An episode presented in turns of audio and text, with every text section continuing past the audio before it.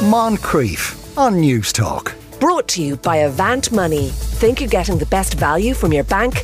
Think again. The start of a marriage is marked by a wedding ceremony. So, is it ever possible to mark the end of one with something similar? Reverend Brenda, o- Reverend Brenda O'Grady is an interfaith minister who runs divorce ceremonies. Brenda, good afternoon. Good afternoon, Sean. How are you? Not too bad. Now, you, you have worked in mediation, which I suppose is that what gave you the idea to do this kind of thing? Yes, I'm a mediator, and it was at the end of a divorce. The couple said, So, what happens now? How do we explain to the children? Right, okay. And and did, did they feel the need for a ceremony to explain this to the children rather no, than talking but to the as children? a wedding solemnizer and family celebrant, I suggested a ceremony um, because m- m- my other hat is that I create ceremonies for all occasions. So I suggested a ceremony, and they said, "Well, what did you have in mind?" And uh, we took it from there. Right. Okay. And and presumably of all the you know the various ceremonies, did the, the the couple in question choose the form of what that ceremony is? Well, we we sat down and consulted about it, uh, and I gave them suggestions. Some of them they went with, some of them they didn't. Uh, I think the important thing for them was that they got across to the children that uh, although they were divorced, they would always be there for them, and that they would always have their backs. Yes. And do these kind of ceremonies take place soon after the divorce, or is there a gap? Well, there's no there's no norm. Um, for some couples, for one couple in particular, it was the actual day that they got their divorce. The wife uh, wanted to uh, apologise to uh, her ex-husband for her infidelity, and uh, we simply uh, met and lit a candle. And she said, "There's something I want to tell you," and laid her cards on the table and apologised. For others, it can be a couple of months later. Um, they just feel that there was things that were left unsaid. Right. Okay. But but but rather than have a conversation, what do you think is that the need to you know kind of enshrine this in a ceremony of some sort?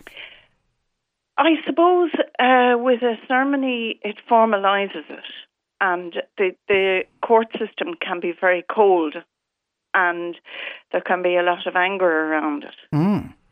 So uh, it, it bring harmony into it, and I would always encourage couples that uh, you know that if they're in a restaurant and their ex-husband is there, they need to get to the stage where they can say hello without the steam coming out of their ears, basically. Yes. because I would imagine, you know, that if you're just off the back of the divorce, and, and uh, as you know, uh, that can be a very divisive process, that there would still be a lot of anger there. There is, but the, the children, especially if a couple have come through mediation, the children are the primary uh, concern. Yes. And uh, if there are no children, uh, it's very different. But there's, you know, the, where there are children, uh, especially teenagers who understand more, um, they need it explained to them and they need it spelled out that we're on the same page parenting wise. And usually, if they've come through mediation, they will have a parenting plan in place and that the rules will be the same in both houses. Mm. Do, w- w- did they, and what kind of locations do these ceremonies take place in? Um, I have done one in a park. I've done one in a, an art centre. Uh, I've done uh, one in the office where we did the mediation. Um, it's uh, there, there's no set centre. Mm. It's it just whatever suits the occasion. Yeah. Um, the important thing, especially where there's children, is that the children are comfortable. And in the the, the one that I did in the park, uh, it was the children choose the park because they didn't want anyone to know what they were doing. right, yes. And we It- just came and sat on the bench in the park and did. And even though it's marking the end of that relationship, do, can it also kind of celebrate that relationship? And now that sounds weird, but you know, it started out well. Well, what what I try and emphasise through mediation and through the ceremony is that it wasn't all bad. And uh, one of the the, the some of the ceremonies that I've done where the couples start the ceremony with their backs to each other and take a step forward for each year uh, of their marriage.